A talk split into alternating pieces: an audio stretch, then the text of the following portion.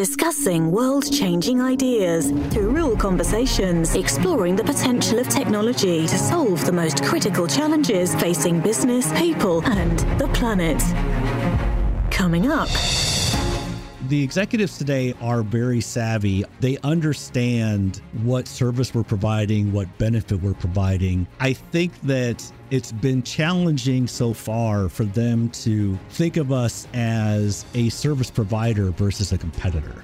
These carriers like to do things themselves. They like to maintain that control. And it's really at that executive level that we see those conversations shift. This is the Real Conversations podcast by Nokia. Here is Michael Hainsworth.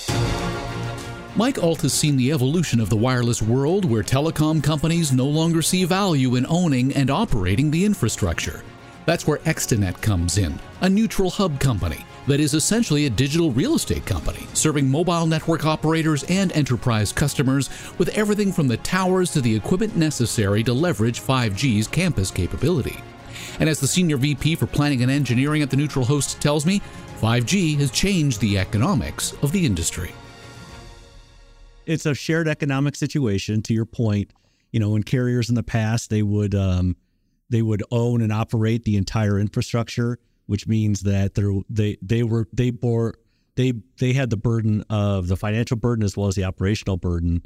And so companies like us come in and we build that same infrastructure, but we share those economics across multiple tenants with the intent of not only providing, you know, a better economic solution, but also as good a service levels, same operational support. Takes a lot of that operational burden off of the carriers, as well as obviously, you know, an economic benefit to them. So, what do you see as the most prominent use cases in multi-domain neutral hosting? The two that obviously come to mind that rise to the top, the first one is outdoor small cell solutions. We provide pole as well as fiber. It could be pole, fiber, or turnkey to where a carrier would provide their equipment, their small cell equipment on our pole. We interconnect it with fiber if that's what they require.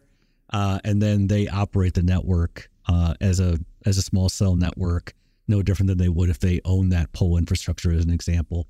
And then the second one is the indoor solutions, DAS solutions, or what's called distributed RAN solutions indoors. Those tend to be big stadiums. AT&T Stadium is an example of what we have. The MGM portfolio, that's a contract that we have that we provided a combination of DAS and distributed RAN or DRAN solutions that the carriers attach to, and then they serve their customers inside, their wireless customers inside, going through some or all of our network. Some of my favorite use cases for your world involves things like esports, where you've got an arena, you've got a lot of people with a lot of need for connectivity, and you can roll in, make it all available, and then when the event is over, exit, or I suppose as well, just build that in on a permanent basis, like AT&T Arena, for example. Correct. Yeah. Most of the applications we have are permanent applications. Now, to your point, they usually have different configurations. And an arena or a stadium, for example, AT&T Stadium, has one configuration, has all the components. It stays in there permanently. One of the configurations is for a football game, and then one of them is for a concert. So during a football game, you don't want to cover the field, and during a concert, you do want to cover the field, as an example. So those applications you mentioned where they have a specific event. Sometimes we have to tune or modify that system in order to accommodate that particular configuration. It doesn't involve taking in or installing or deinstalling equipment. It's more about configurations, making some changes, software, hardware, in order to meet that requirement. Right. Every use case has a different need of a network that's capable of not just high capacity and high speed, but also low latency. Sometimes you only need 2 out of 3. Correct. That's true. So what are the main challenges in your business model as the owner of the digital infrastructure? Is it onboarding the CSPs? Is it regulation, acquiring new tenants? It's a combination of all of them. We always say that we have ultimately, especially on the indoor neutral host solutions, we have two real customers. We have the venue customer and we have the carrier customer. We say that from the perspective of the venue, first of all, might require their own service that we offer to them, as well as the wireless service. But then also the venues, they're very concerned about aesthetics. And so it's a bit of a push-pull of, in order to get the best wireless network solution for the MNOs, you would have to put assets in places that the venues don't want them to put. They don't want them seen. They don't want them noticed. The biggest conversations that we always have are about the luxury suites. The venues want that. They want those luxury seats to be rock solid, as do the MNOs. The venues, however, don't want to see a single piece of equipment. So that's the biggest struggle, is coming to that compromise between what is truly ideal from an operational or an engineering perspective versus what is aesthetically pleasing.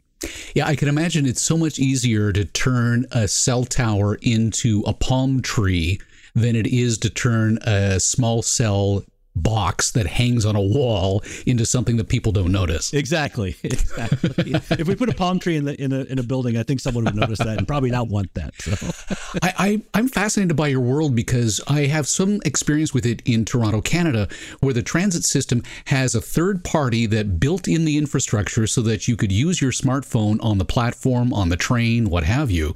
But the three primary carriers in the city all said they wanted nothing to do with it because they didn't build it. They aren't the gatekeepers. Mm-hmm. What kind of struggle and challenge do you face when it comes to CSPs still having that old school thinking of we have to own everything? How do you overcome that hurdle? It's a challenge. There's no doubt. Now, things have changed over the course of the last few years, where when you talk about capital markets, you talk about expense dollars, you talk about dollars per bit that are necessary to be delivered. Carriers in the past who might have been a little bit more, they're heavy on the capital side, or they have capital available. Now they don't, or likewise, they want to defer some of that spend over to the expense side so they can stretch their capital. So one of the challenges that has kind of taken a turn within the market itself is when carriers have been able to have come to relinquish that control for the sake of economic benefit. For lack of a better word, when the engineers were looking for the optimal solution, it was some of their business managers who came in and said, "We really need just good enough," and good enough might require, that we don't own the network from end to end, or that we don't supply a particular service level that maybe you would if you owned your own network. So it's always a struggle, especially when you have three different carriers who have three different positions that they want to take in these systems. So again, reaching that compromise can be challenging, but in many cases, the market itself is driving that compromise. It's the market's understanding that, hey, we do need to stretch those dollars. We do need the dollar per or the bits per dollar needs to be maximized. That we have to deliver as much as we can with as little spend as possible. You say things have changed. How has the business model changed? Well, for starters, there's more about the service to the venue itself. As an example, talking indoor now. Mm. There are more applications that we have. The way we look at our assets in business, we look at that fiber asset as connecting I don't cares to I don't cares. We want to deploy that fiber for the sake of carrying mobile traffic or enterprise traffic or venue traffic itself in some cases. And so how the business model has changed is, instead of just looking for a network solution that is really very carrier-centric or MNO-centric, we're now looking at applications that, we've laid that fiber that will serve the carrier's needs, but then also a small little modification to it, and lo and behold, it serves an enterprise solution. Or you build a little bit more, and now it becomes a ring architecture. So that's how that's changed, to where we are looking at more revenue streams and revenue opportunities to maximize that asset than we were in the past, where it was just very carrier-centric. You've used the term MNO quite a bit, the mobile network operator. Is that sort of interchangeable with mobile virtual network operator? Because I could see that your business model is evolving. It's not just you're working with the telecommunications companies themselves, but companies that previously you would never have expected had an interest in being a mobile provider now are. Very true. We are speaking with some, the MVNOs that we're talking to mostly are, say, cable companies who have existing MVNO agreements with, say, a traditional Verizon or somebody, and they're looking to build their own network. DISH Network is the same situation. You know, they're using that existing mobile operators' equipment or infrastructure to serve their customers, so they could build a customer base that they would ultimately serve themselves with their own network assets. And so we are talking to MVNOs as well, to your point, who are interested in, hey, you know, we might have a better economic advantage by going with an Extenet than we would staying with the MNO for a long period of time, or some sort of mix between the two where it's preferred that it rides on our network being, whether it be Extenet or whether it be the MVNO's network itself, until it can't and it gets outside of its range, and then it roams over to that same MNO part that it has today. We recently had a conversation with the NTCA's Shirley Bloomfield about how these mom and pop companies that provide fiber into rural areas now have an opportunity to become their own MVNO. True. It's funny. Some of the customers that we have today are rural utilities. They have, in some cases, they built their own fiber. In many cases, almost all cases, they have their own spectrum.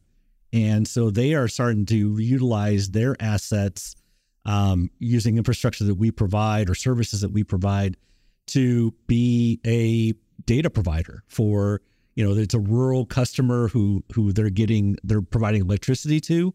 They really don't have too many data options. It's not as if cable companies can stretch out that far. So now they're using our infrastructure or a combination of ours and theirs to add data service to the same customers that they supply power to. Let's talk about monetizing your fiber assets specifically through ecosystems. You know, cloud companies have always been looking for better connectivity solutions. They have a need today to connect better to the cloud, particularly AI compute.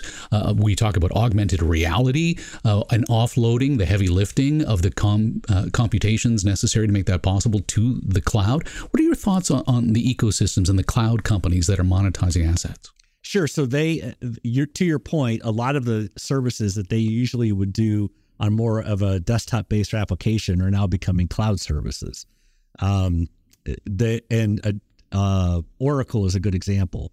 Oracle has shifted its entire business such that we're not talking about Oracle on local servers.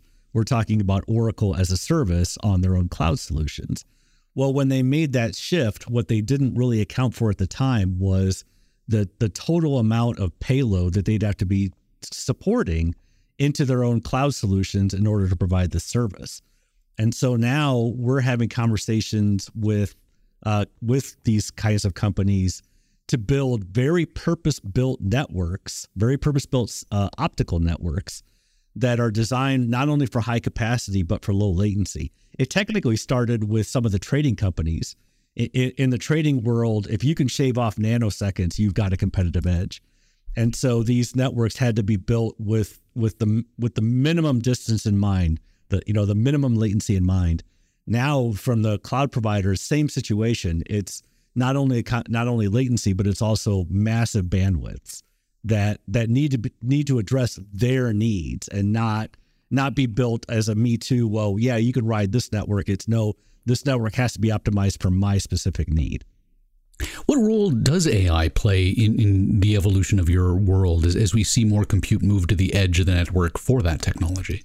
So we have started to, there's been requests recently to put more edge-based hardware into the same hub locations that used to house just wireless telecommunications equipment. As we move into mobile edge computing, as we move things further and further out to the edge of the system, now those locations, they have to be, the equipment has to be located, co-located, I'm sorry, with the actual telecommunications equipment itself. So it's all about decreasing the distance from the server to the user. And so we're starting to see, we don't just see rooms that have telecommunications equipment anymore. We see server racks that have, you know, this server rack is for Netflix and this server rack is for MSN or whomever that provider may be. So we're really changing more from a real estate perspective, where we have to account for that additional technical requirements within the real estate that we provide. After this podcast, learn more about this and other insightful topics by going to nokia.com/thought-leadership. There you'll find additional information linked to today's podcast. So you have significant deployments. A lot of focus on 5G is on that millimeter wave band, that indoor high-speed, low-latency capability. Tell me about the evolution of your business and the needs of 5G and the fact that it's not just a case of sticking another box on a tower outside a building. You're going to want to wire up these campuses directly. Sure. It almost falls in the same category of being closer to the user, as well as being closer to as many users as you can get. The need for 5G for millimeter wave solutions, obviously massive broadbands that propagate in very short distances, you know, really for what's called nomadic traffic, people who are walking, looking at their phones, you know, or using their phones while they're walking, or they may be stationary for a while, stay on a street corner waiting for the light to turn. You know, they do their own interactions, then they move on to the next location. All of those transactions, all that data requirement, it drives for significant broadband usage or needs. And so therefore, the millimeter wave solutions are being deployed on small cells for the sake of capturing that specific nomadic traffic. In addition to future applications, autonomous vehicles are very, very heavy on data requirements. And so that constant connectivity is going to be critical. I just attended a conference just a few weeks ago about autonomous vehicles. And even before that, before I attended that, I had no idea exactly how much data is going to be necessary in order to make this a reality. And we're not just talking about the vehicle to vehicle communication, but we're talking about vehicle to the rest of the world communication. So that those 5G or those millimeter wave deployments are critical in order to provide that massive bandwidth in that short distance, such that when that vehicle goes from, you know, down the block, it has constant communication, constant bandwidth that it's using in order to really drive the car safely and avoid any kind of accidents. Yeah, I had a fascinating conversation with the CTO of Intel a little while back, and it was his assertion that autonomous vehicles will consume 2 terabytes of data every single day. It was just a fascinating look at what's expected in the not too distant future, but also in the not too distant future. Back to the millimeter wave devices, I'm thinking about smart buildings and IoT specifically. What kind of evolution are you seeing in your industry as companies recognize that 5G provides a tremendous opportunity to basically quantify every aspect of our lives? Yeah. Yeah, we're not inching towards a connected world. We're racing towards a connected world right now. The most obvious application that we see in that regard is it is very clear what at least T-Mobile and Verizon are doing, competing head to head with a cable provider for data services. You no longer have to get your data just from, you know, a cable coming in or even an optical link coming in. They're using that fixed wireless aspect from millimeter wave deployments to provide data solutions for the home. That's just one example of where, you know, providing a broadband solution is well beyond just mobility. It's well beyond just what we talked about from a vehicle perspective. It is providing connectivity in all facets of life, which we're all now very accustomed to. There's even when people go on vacation, they're still They're not looking. Most people are not looking to be disconnected. Unfortunately, they probably should be. I know I would love to be disconnected when I'm on vacation. I never am, and when I am disconnected on vacation, I feel very anxious about it. Yeah, you and me both. I think I have maybe 5 or 6 USB-based chargers in my carry-on luggage alone. I can't imagine what the guys going through with the scanners, the X-ray machines must be thinking it's in that bag. But what would you like a telecom executive to leave with after listening to this conversation about the evolution of neutral hosts? The executives today are very savvy on what our business is. They understand what service we're providing, what benefit we're providing.